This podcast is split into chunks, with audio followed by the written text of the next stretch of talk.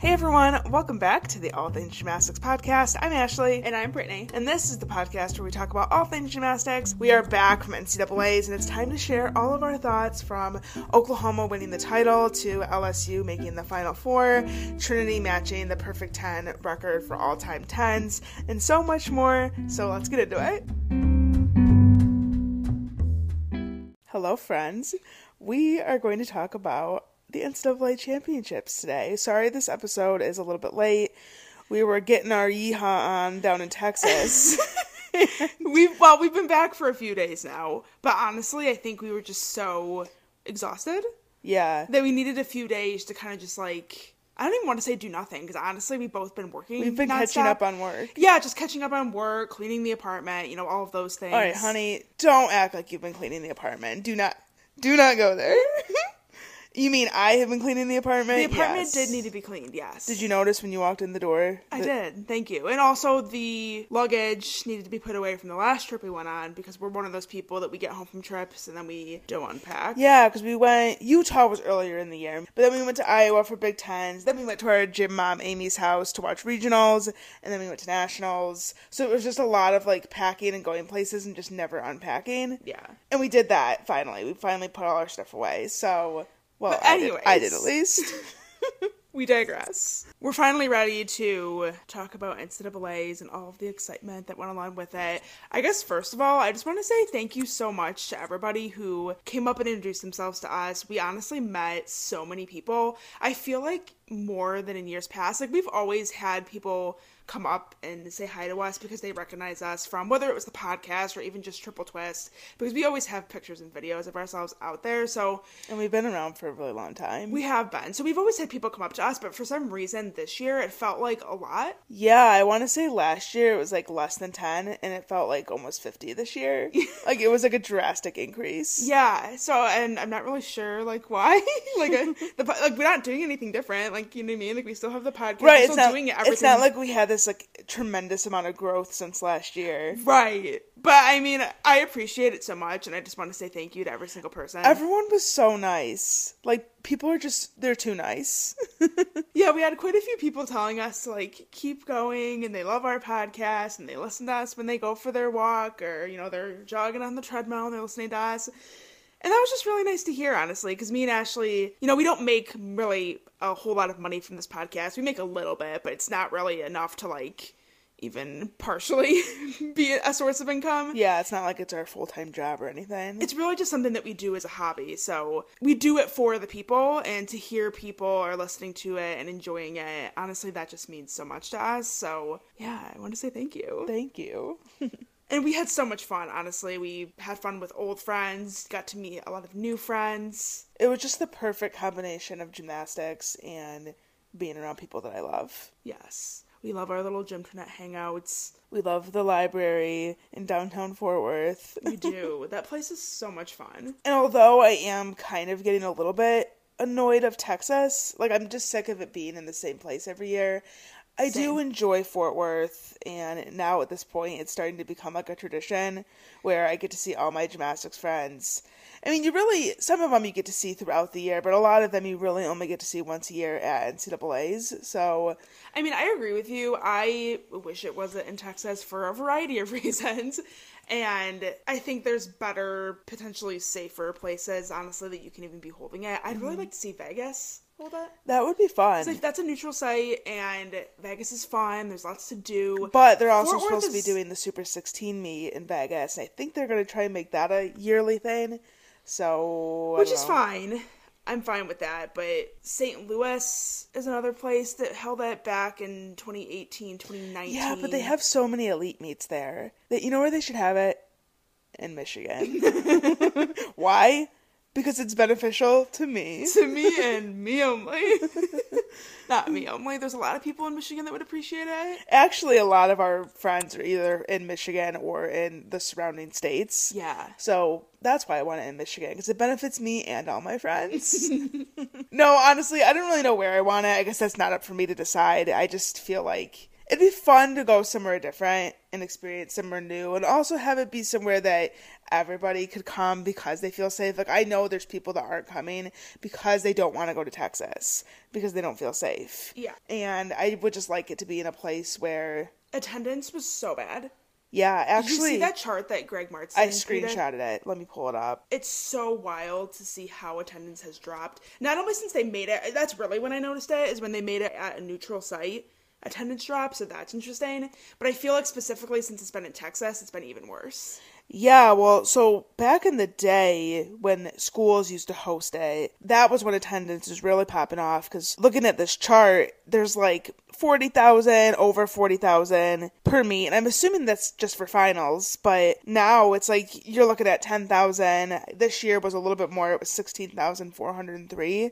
Whereas it was 10,250 the year before. So I'm, I don't have it up. I'm not looking at it. I'm just going off of what you're telling me. If I'm remembering correctly, those were combined numbers.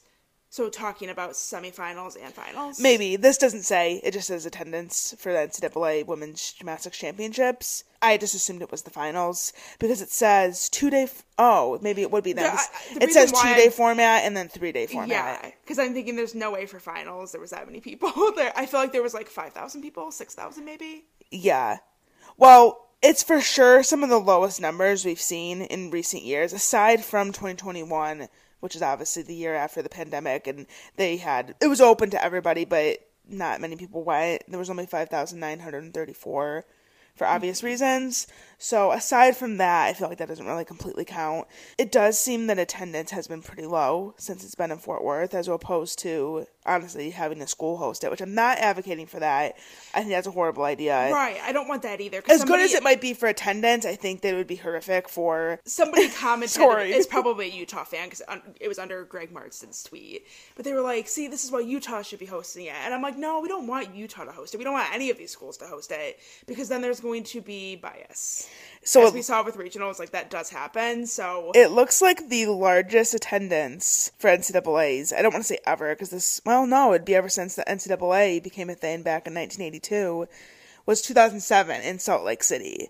And it was 53,170. So they definitely do get bigger turnouts when the school hosts, but I think we already have enough problems as it is with bias and judging and all crowd that. influence, and it is a very real thing. Like we can sit here and pretend like it's not, but I think deep down we all know that that is a factor. Yeah, so I want to avoid that, but I do think that there's areas we can put it that are neutral, that aren't, you know, affiliated with any school, but uh, that are also places that everybody feels welcome and safe going to. So, mm-hmm. And I love Fort Worth. Like I think it's a really cute town. I think it's really walkable, the downtown area at least. It's you know, there's a lot of bars and restaurants and hotels and Airbnbs. Me and Ashley stayed in an Airbnb. that are very because- expensive. yeah, the hotels in that area. And granted, there was so much going on that weekend. There was like several conventions outside of NCAA, so there was just so much going on, so many people there. But they were wanting like two thousand dollars or upwards of like one thousand eight hundred, one thousand nine hundred, close to that two thousand It was mark. double what we paid the year prior. Yeah, and we were there from we arrived Tuesday night, and then we left Sunday, which is when everybody left. Um, me and Ashley were there for podium training, so that's why we got in a little bit early. But we weren't even there for a full week, and to pay two thousand dollars for a hotel when you're there for not even a week, and you're not staying in some like luxury, like it's not like we're in Hawaii. You know what I mean? Right. Like, I no mean- offense to Fort Worth, it's not worth that kind of money. But I will say, I, I always have fun going. Me too. I look forward to this competition every year, not only because it's the national championships and it's just so exciting to see. Like, I feel like everything built up to this moment. Yeah. So to finally be there and see like who's gonna win and who's gonna win the all around. Like this is the moment. yeah, it's the moment that we've all been waiting for. But then also, like I said, just to see all of our friends and just you know kind of live in a gymnastics world for a week and not have to worry about anything else is kind of fun. So love NCAA's. So to start off NCAA weekend, like I said, Ashley and I flew in on Tuesday night, and the very first thing that I did when the plane touched ground was go on Twitter and see that one Miss Sierra Brooks, our president, is also the AAI award winner. Which means back to back AAI awards for Michigan because Natalie Wojcik won it the year before. I gotta say, this is no shade to Sierra because y'all know I love Sierra. So I'm, And we have major Michigan bias. so Yes. you know we have like our Michigan glasses on and we're like, la la la la. Like, this has nothing to do with Sierra, but I was just surprised that it was Sierra.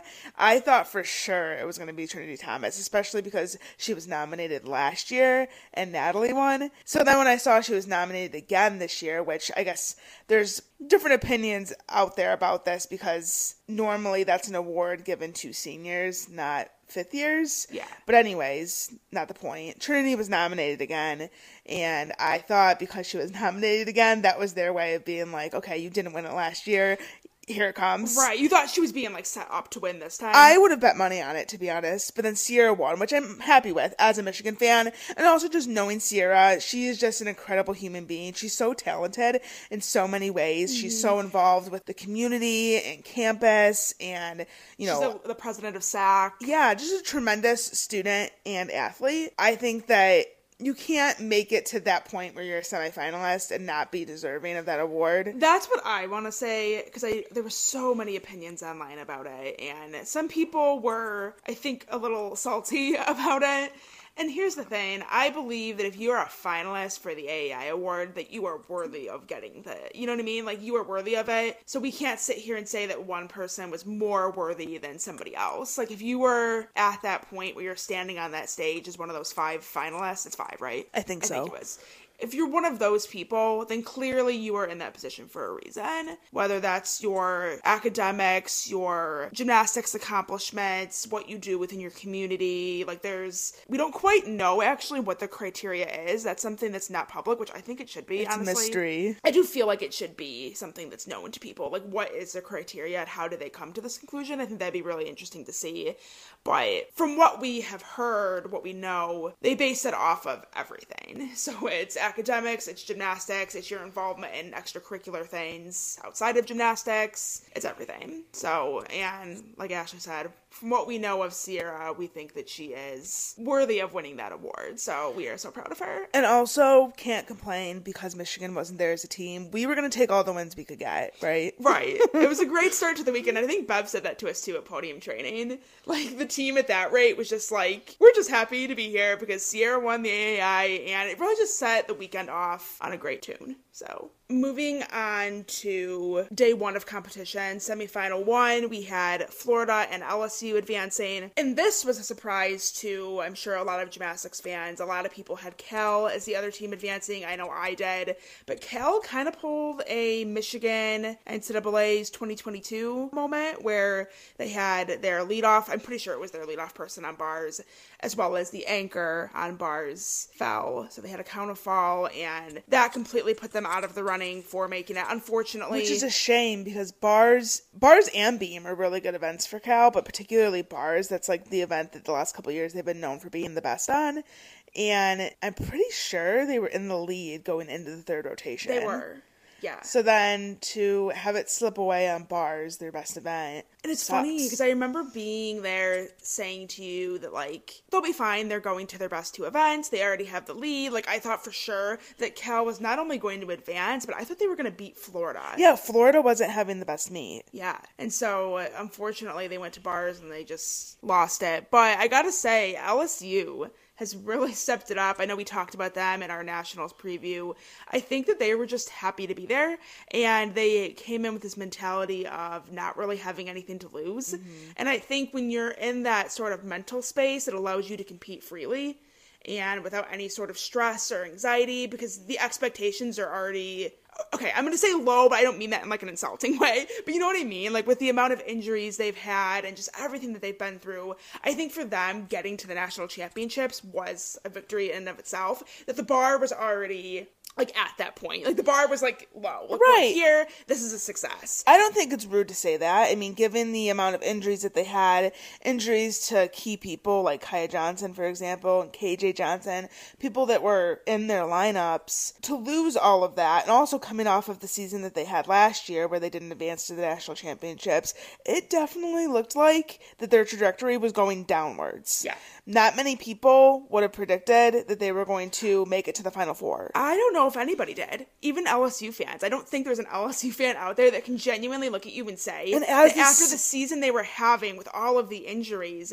that they were going to be able to not only make it to the national championship, but then make it on to the final four. And what's absolutely wild about it is that as the season went on and things got quote unquote worse for LSU, meaning that they had an injury or whatever, as the season was going on and things looked like they were going downward for LSU, they actually went up in the rankings and they continued to Yeah. increase. They continued to get better and like overcome every obstacle that was thrown in their way. And that is so incredible. That has to be such a big, not only confidence boost for them this season, but even going into next season, knowing that, like, we're capable of being one of the top four teams in the nation with all of this adversity that we faced. What can we do when we're all here and healthy? You Yeah. know what I mean? Like, when they have their full roster competing at the level that they're capable of, then what does their team look like? Can they mm-hmm. contend for a national title? You know well, what I and mean? they have some good recruits coming in for the future. So I think this definitely stopped the bleeding a little bit, if you consider that bleeding. But to me, you know, as a gymnastics fan, just watching everything that happens every single season,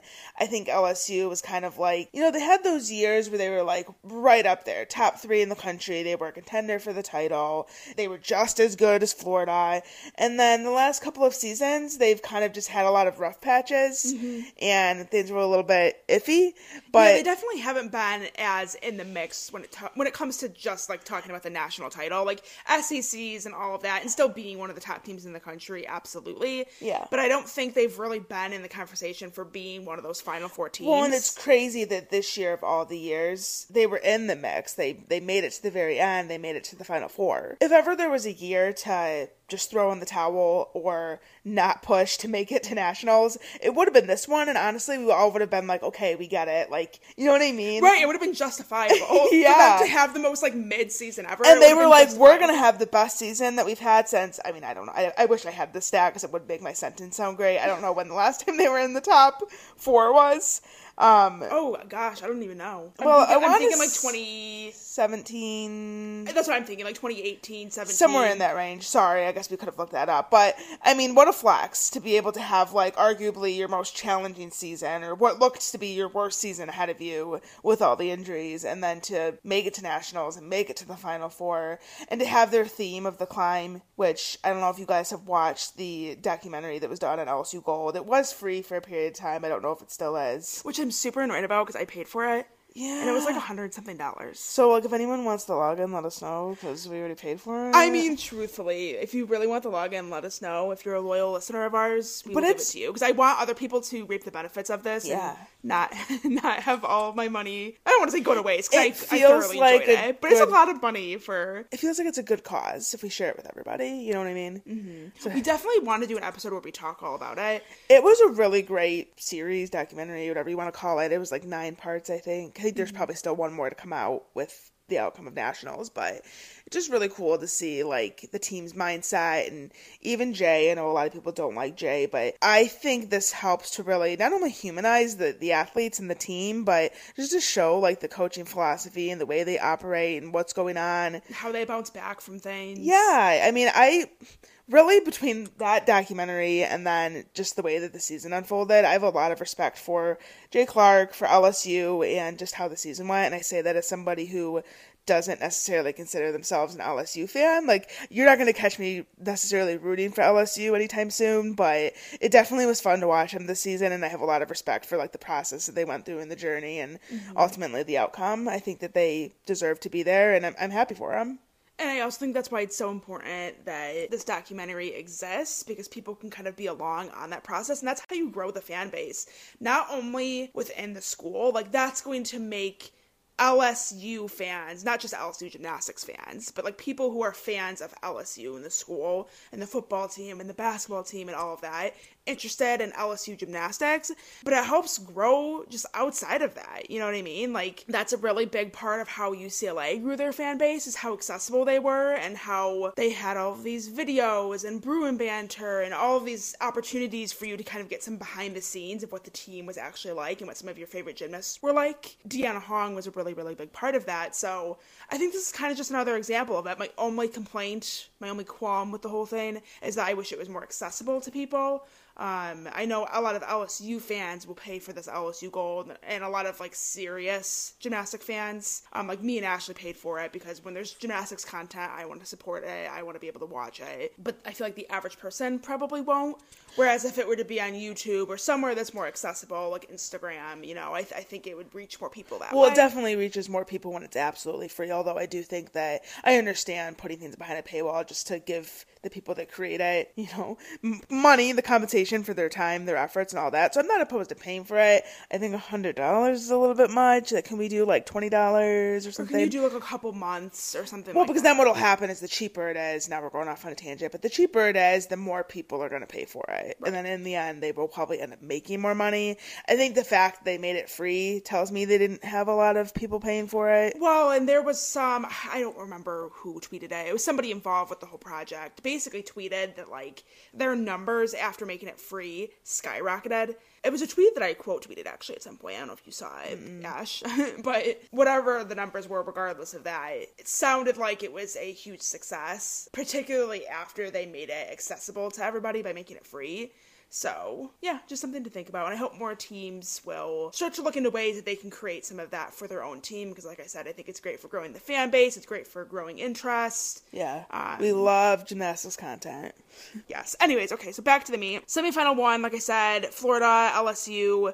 Um, Denver unfortunately had a count fall on beam, so they took themselves out of the mix. And but then Lynnzee Cal- Brown, Lynnzee Brown, she got second on vault, which by the way she tied with Courtney Blackson from Boise State. They both stuck their vault, tied for second.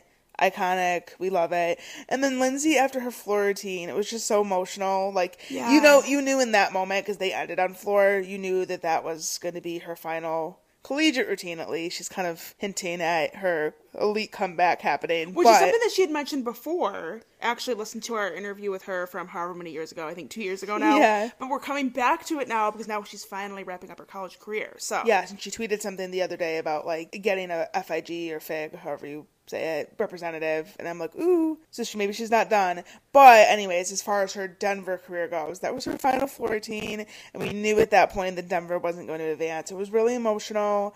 She was crying, and it was just sad. But mm-hmm. I mean, what a meet, and what a way for her to go out, especially having her team there. And then for session two, this one was a bloodbath. We had Oklahoma, Utah, UCLA, and Kentucky, all teams that I think if they were in the other session could have and maybe should have advanced. But in the end, it was Oklahoma and Utah who advanced. And I think that's fair. I think that's right. Those were the two best teams on that day. In that semi, for sure. Yes. UCLA put up a hell of a fight. Unfortunately, their vault, kind of like the story has gone all season, it's been their weakest event, and I think that unfortunately that was the event that really kept them out of contention for beating Utah. Because I mean, I think beating Oklahoma was a stretch. You know what I mean? Like unless they had a performance like they did at regionals, which was possible, of course, but.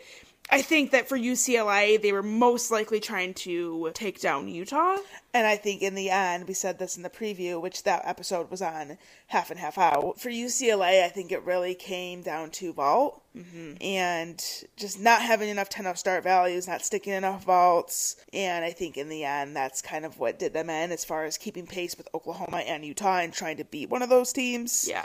Uh, like you said, mainly Utah was the one that they were probably really targeting. But it's frustrating because their score was good enough to advance if it was in the other session, so session one. And so that sparked a lot of debate online. Like, do we reevaluate how we seed teams after regional? Do we take all, you know, the top four scores regardless of the session that you're I in? I think in theory that sounds nice. just to have your top four teams regardless of session. But I think the problem would be whoever's in the first session is going to get lower scoring. That's just typically how it goes. And I don't trust the judges to not, you know, boost scores in the second session. See, I understand that, and I agree with you that that's probably what's going to happen. But it also is frustrating because it shouldn't be that way. So like that shouldn't even be something that Right. we're having to discuss. Like there's we so should many in theory things- be able because it's the same set of judges, you should in theory be able to take just the top four scores regardless of session and have those be your final four. You should be able to, so but like that maybe is where the problem lies. That's again where we need to evaluate is judging because why are you giving something a higher or lower score just simply based off of what time of day they're competing? Like the routine is the routine and the deductions are the deductions. I think that would open up just a whole other can of worms because you'd have teams that performed really, really well in semifinal one, and then you'll have a team that maybe is a bigger name performing in semifinal two that has a worse performance than somebody in semifinal one, but the judges are going to be overscoring them. You know what I mean? It's just gonna, it's just gonna create a mess. We already have enough of a mess. I agree and I understand. I just uh I'm to with me this just points to what the issue is, which I think a lot of it falls on the judging. And I think it's frustrating for sure to be to put up a score that's good enough to advance to the final four, but then not be in the final four because then it reflects in the rankings. Like UCLA was in the top four, but then when you look in the final rankings, they're like they're fifth now, I think. I yeah, I'd have to look honestly, Um, but that would make sense. Yeah, But because in the end, it's about the top four teams, the ones that compete at Final Four. They're going to be the ones that are in the top four rankings. Like it doesn't, the score doesn't matter at that point. It's placement. Yeah. Yeah. It's it's how far you advance on. Like Michigan, for example, because they didn't advance to finals or they didn't advance to nationals, I mean, they're not going to be in the top eight. Yeah.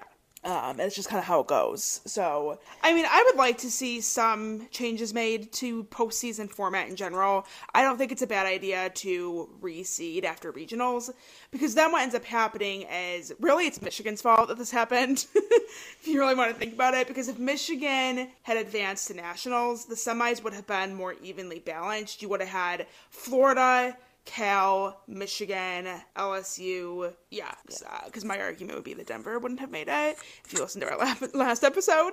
So that is a more challenging semifinal with you would assume Florida and Michigan advancing, but then you would have LSU and Cal kind of fighting for one of those spots. Yeah. And that sounds more fair when you look at the other session, which was UCLA, Utah, Oklahoma, Kentucky. Yeah. The frustration that a lot of people had was one of these is clearly easier than the other.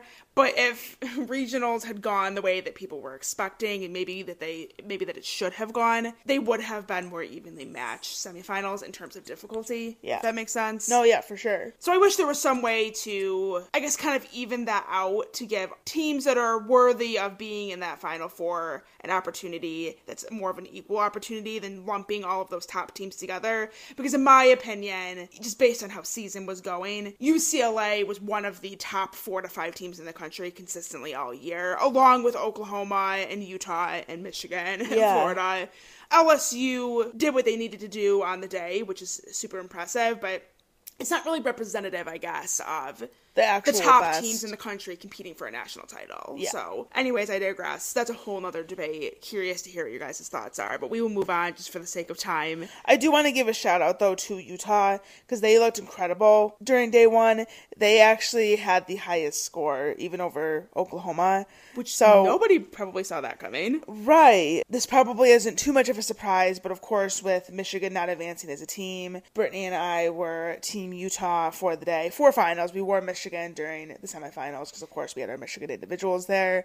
But for the finals, we were Team Utah because Yeah. we're Team Brenner. I was joking with people that me and Ashley flipped to the dark side because we've historically been not only Michigan fans but UCLA fans. Like UCLA is always my number two team, so it was kind of funny I think for people to see me and Ashley repping Utah gear. Yes, we got lots of comments from people about what we were wearing, but But it's because of Brenner. Like it totally makes sense. And when we explain that to people, they're like, "Oh, okay, that makes sense." right. Like this is why I'm here. with it being her final meet and just how long we've known her, and she just means a lot to us. So, of course, we had to support her in her final meet, and I don't regret doing that. So, we were we were rooting for Utah to win the whole thing because I wanted Abby to be the only person in history to win two NCAA titles with two different teams. Unfortunately, didn't happen, but I will say that after that first semifinal, it definitely felt possible. Like the vibes were good. Yeah. I know she felt that too. Just a really good performance, one of the best performances of the whole season for that team. Yeah, they did exactly what they needed to do on that day. Unfortunately, didn't have quite as good of a day during finals, but what a season for Utah. What a final year for Abby Brenner. I tweeted this, and I wholeheartedly believe that, you know, Michigan was as good as they were, and Utah was as good as they were because of athletes like Abby Brenner. She is not only capable of bringing in a really solid, consistent score on three events, those are the things that we always talk about, but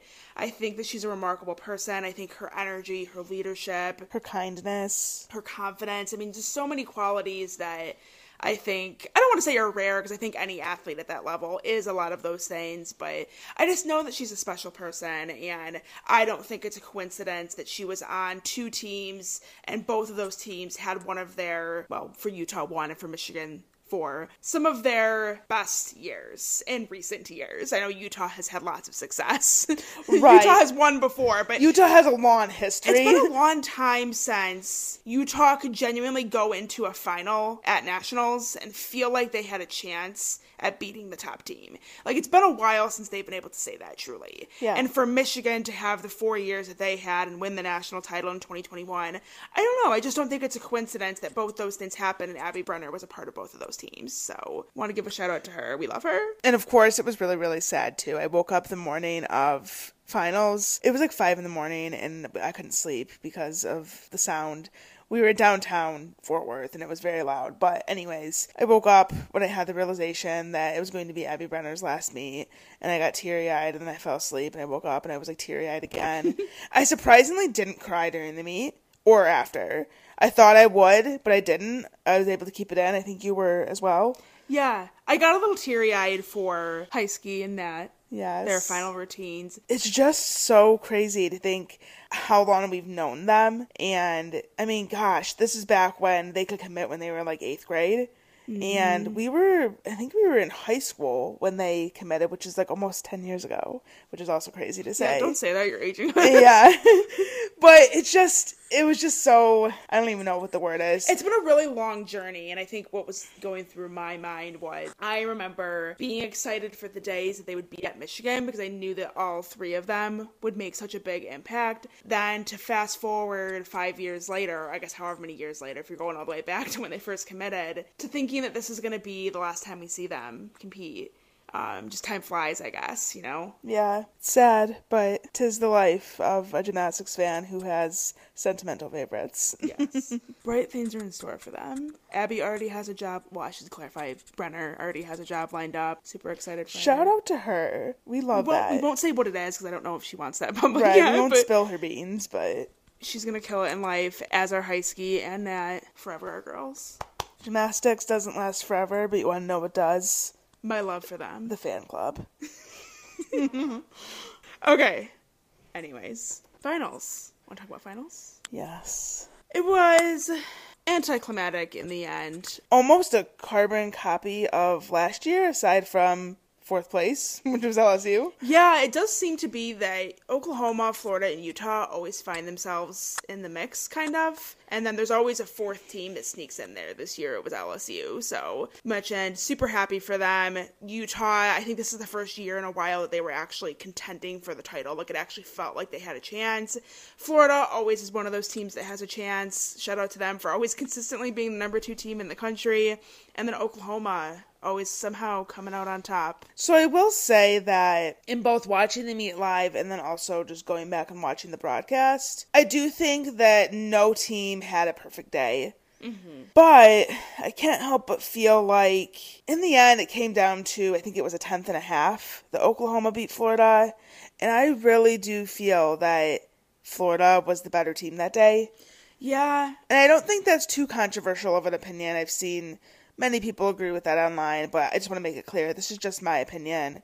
I think you could probably make a solid argument for either, honestly. Similar to the last episode where we really broke down the Denver regional. We probably I, have to rescore that to I, see. A lot of people want us to rescore it. Literally after the meet, there was three different people that messaged and was like, "Are you gonna rescore this?" And I'm like, "Oh, I don't want to be done rescoring."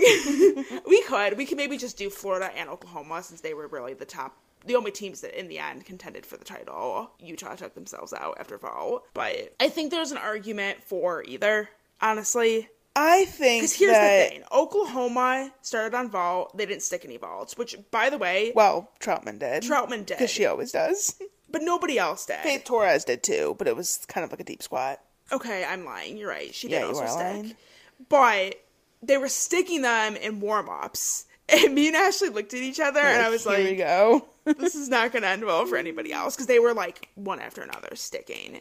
It was incredible. But they didn't do that quite in competition, aside from Trautman and Faith Torres. She did stick it, but it was also a deep stick, which Yeah. technically does. It wasn't like a bam perfect stick. Right. It was just like boom. There were stick. deductions to take in it. It wasn't like a bam perfect. It was just like boom. Does that make sense? that totally makes sense. There were deductions to take, yes. Mm-hmm.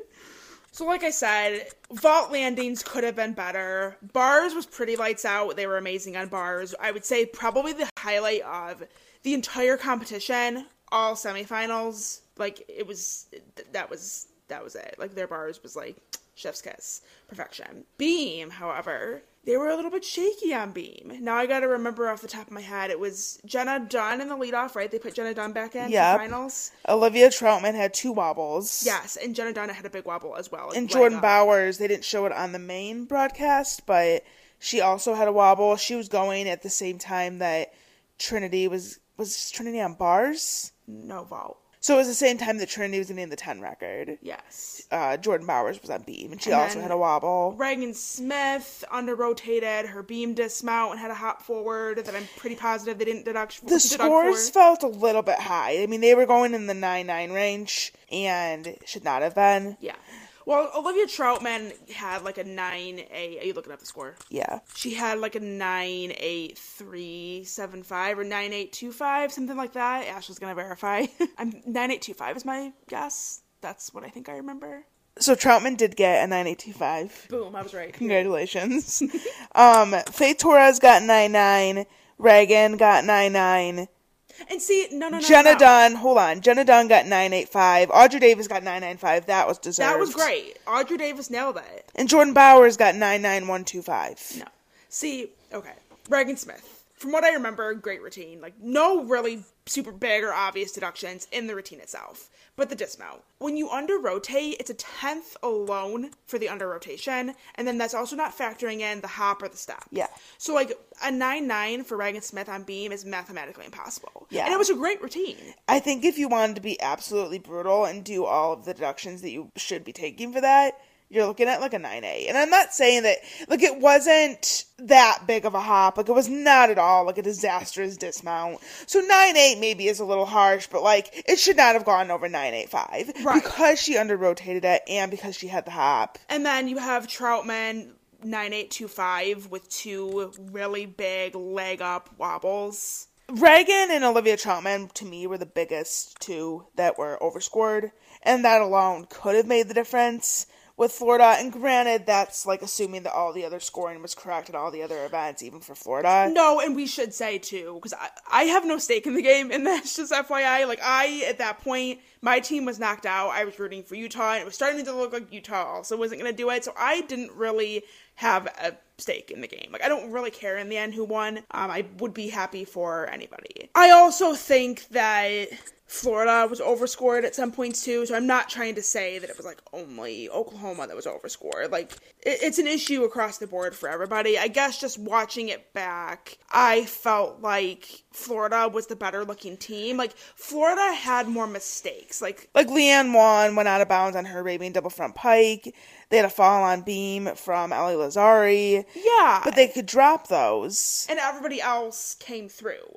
They had some of their best vault landings that they've had all season. Bars, they were lights out. Yeah. Beam, aside from the fall, they were pretty spot on. Like Riley McCusker was a little bit off in the semifinals, but uh, between bars and beam, she was beautiful in the finals. And that routine was a little bit underscored in my opinion. Like I, I would have gone 995 for that. for her beam. Yeah. Yeah. So I don't know. I guess it's one of those things that like until we actually break it down and score it, it's hard to say for sure, like confidently that oh Florida should have won. They were over or they were underscored and Oklahoma was overscored. But just from watching it live and then going back and watching it, I felt like Florida just looked like the better team that day. Because another thing too we didn't mention was floor for Oklahoma. They were good routines, but again with the under rotation, I think Jordan Bowers and Ragan Smith, if I'm remembering correctly, both of their last passes are double pikes. Yeah, and Or Jordan for Ragan, it might be her double talk. I forget if she does a double talk or double pike. But anyways, it's that pass. Jordan Bowers went went nine nine five. but she under rotated. Well, and it was one of those things where she covered it up very well. Right. She quickly got into the lens position and kind of moved both of her feet at the same time. Like one foot went forward, one went back to kind of disguise the fact that she was a little bit under rotated as opposed to like landing with two feet and then stepping back. Mm-hmm. She like quickly scooted out both feet at the same time and covered it very well, but it was noticeable to me in the arena. Yeah. And then But they Ra- weren't t- they weren't taking that deduction all weekend for any team. No, so I guess Ragan as, Smith- long as they're being consistent across the board. Ragan Smith got 9 9, 125. So, yeah, it's just, I, I feel like 10th here, 10th there, half 10th here, half 10th there. I can't help but feel like Florida just looked like the better team that day.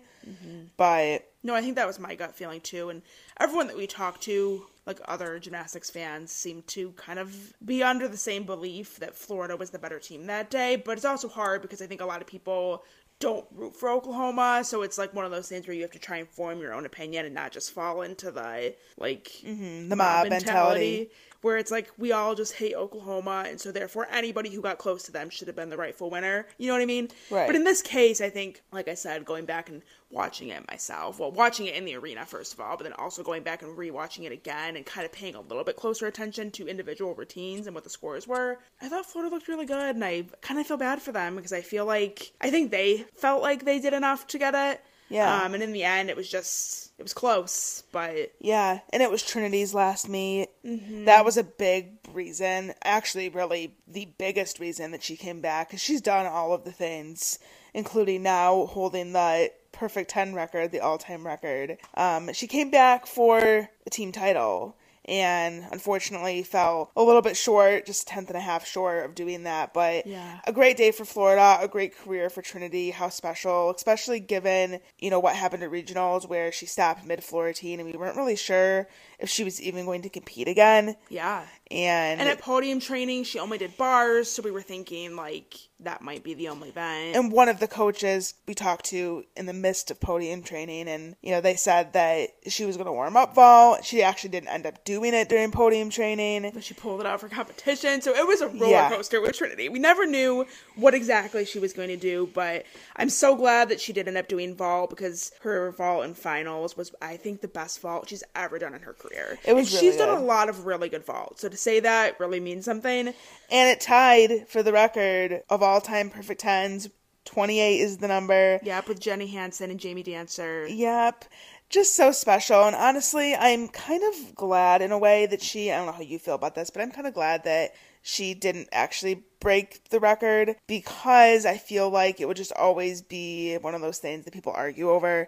Like, you will never be able to say that Trinity Thomas holds the record for the most perfect tens without people reminding you that, well, she did it in five years and they did it in four. You know what I Oh, mean? Oh, I mean that's still gonna happen though. I It is. I already know it's gonna happen. Like, it's still gonna happen, but it's a little bit more easy just to be like, shut up, because in the end, in the end, it's it's a tie. Like Jenny and Jamie still hold that title, so if you're like big fans of them, you can still brag about it's one that. of those things like you hear, you all get some type thing. Yeah, it just, and I, I'm not saying one way or the other. Like, I'm not saying that like Trinity doesn't deserve to have the title. Like, at the end of the day, it's no one's fault. COVID happened. They all got the extra year. And Trinity sat out. Was it her sophomore year? There, were several, Um, there were several meets where Trinity was out.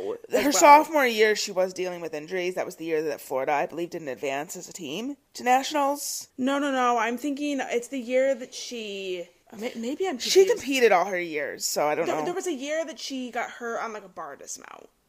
Yeah, she definitely has missed meets. I Anyways, mean, I guess it honestly doesn't matter. Where I'm going with this is that I think in the end, it probably shakes out to where like she didn't have that many more opportunities than any other person would have had in a regular. well, and she definitely, with the injury at regionals, I mean, she could have blown the record out of the water, and she didn't because of Oh, injury. and she would have. She absolutely would have. If she had done floor, mm-hmm. like she absolutely would have. Oh yeah, for sure.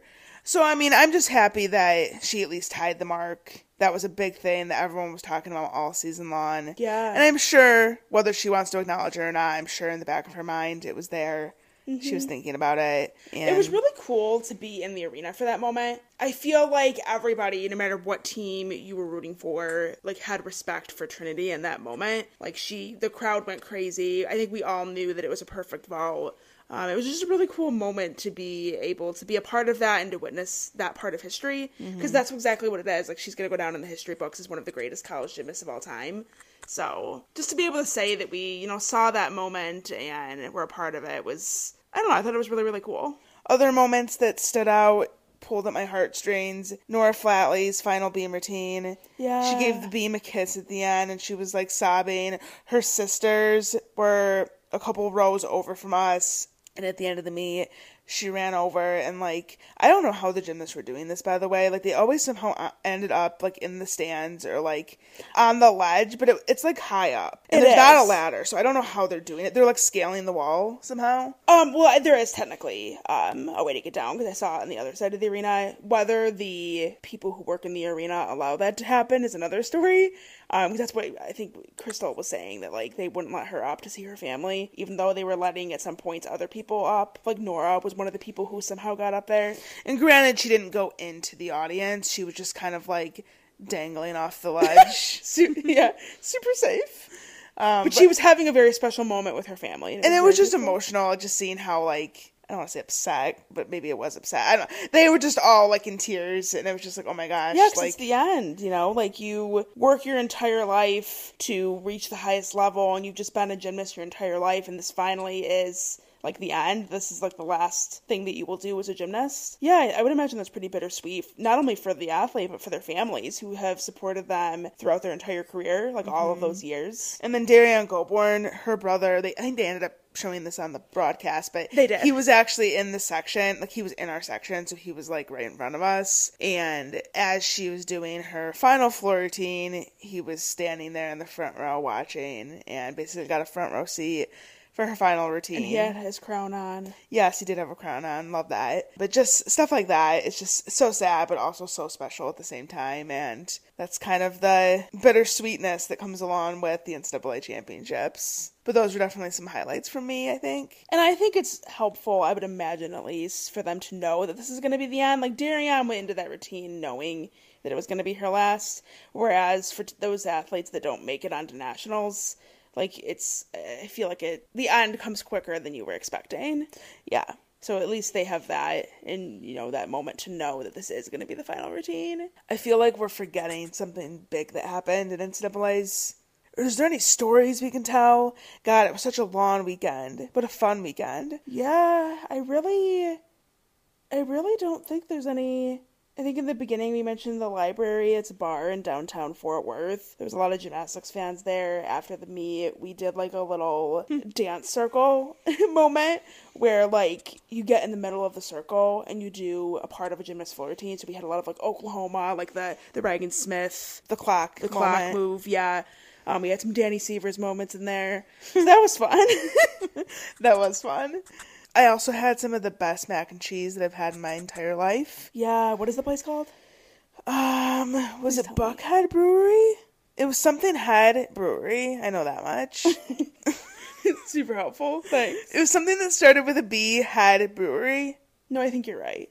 It was um, so good. It was though. near the arena. It was like maybe not even a, it wasn't even a mile from the arena. It was like a half mile, but it was so good. But anybody who knows Ashley knows that she's a mac and cheese fanatic. Yes. And so she has high standards for her macaroni. Now, granted, on the menu it was listed as lobster mac and cheese. I did minus the lobster because I am a picky eater and I am five years old at heart. So I basically eat like a five year old. So a five year old's not going to eat lobster. So, you know, of course I got to But minus this was that. like luxury mac and cheese. It was so good. I would honestly consider, I'm joking, but I would honestly consider moving to Fort Worth just to have that mac and cheese. For, So you can eat it every day of your life. For dinner. You're not joking. You would totally do that. no, I would not. but it was really good. Definitely the best mac and cheese that I've had, for sure. I don't know. I think that's it. Well, the 2023 NCAA season has come to an end, guys. That's a wrap. Time to start planning for next year. I'm already doing it. I'm already going to start planning my fantasy gym, drafting strategies, what my themes for my teams are going to be. And we have to not make the mistake again of doing so many teams because that was a disaster. Yeah, guys, don't ever do more than like five. Like you don't you think that you want to do it, but I promise you you don't. It's fun to draft, it's not fun to maintain. Yeah, take it from people that have experienced it. it's not fun. And we've been so into fantasy gym. So like this year to feel so disconnected from it was very heartbreaking for me. Yeah, Like in the end I just didn't weird. care about my teams. Like after week 4, I just didn't care. It's sad. But there's always next year. Yay!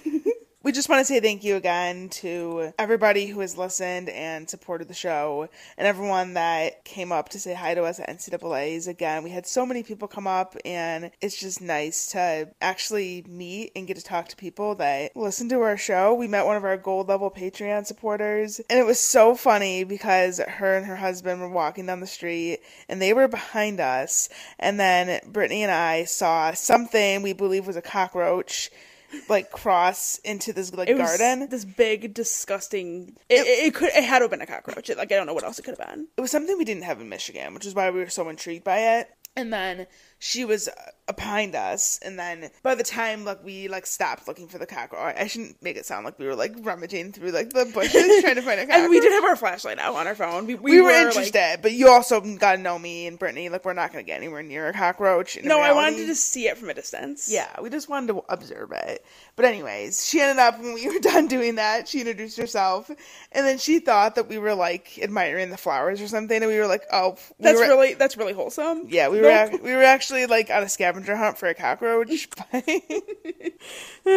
anyways, it was just she's one of our gold level Patreon supporters, so when she said her name, it's like, "Oh my gosh!" Like we say your name every week. Yeah, like I knew exactly who she was. So, it's, just cool. Yeah, we, we loved it. So thank you to everybody for being so sweet. Also, the three year anniversary of our podcast happened, and we never acknowledged it on the podcast. We posted it on social media, but Oops. it's always around the time of regionals, like the week of regionals is when our anniversary happens. So it's been three years. So for those of you who have been with us from the start, and even those of you who are new to the podcast, if you listen, we appreciate you and we love being friends with you.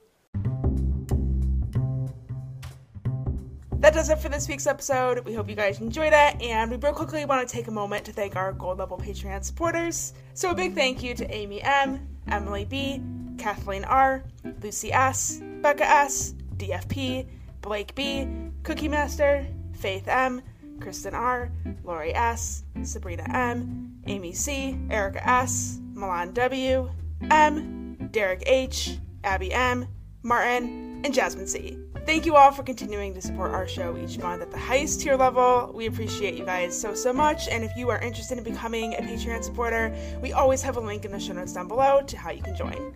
Because this episode came out so late in the week, we're probably not going to have an episode out on Monday. I think we can kind of use a little bit of a break, anyways. So we're going to take a week off, and we have plenty of things in the works interviews, ideas for future episodes. So a lot of good things coming up, but we're not quite sure at this point which one's going to come first, so we don't want to make any promises. But you can expect an episode probably the following Monday. Yes, that's the plan. So thank you guys for tuning in, and we hope you have a wonderful week, and we'll talk to you real soon. Bye. Bye.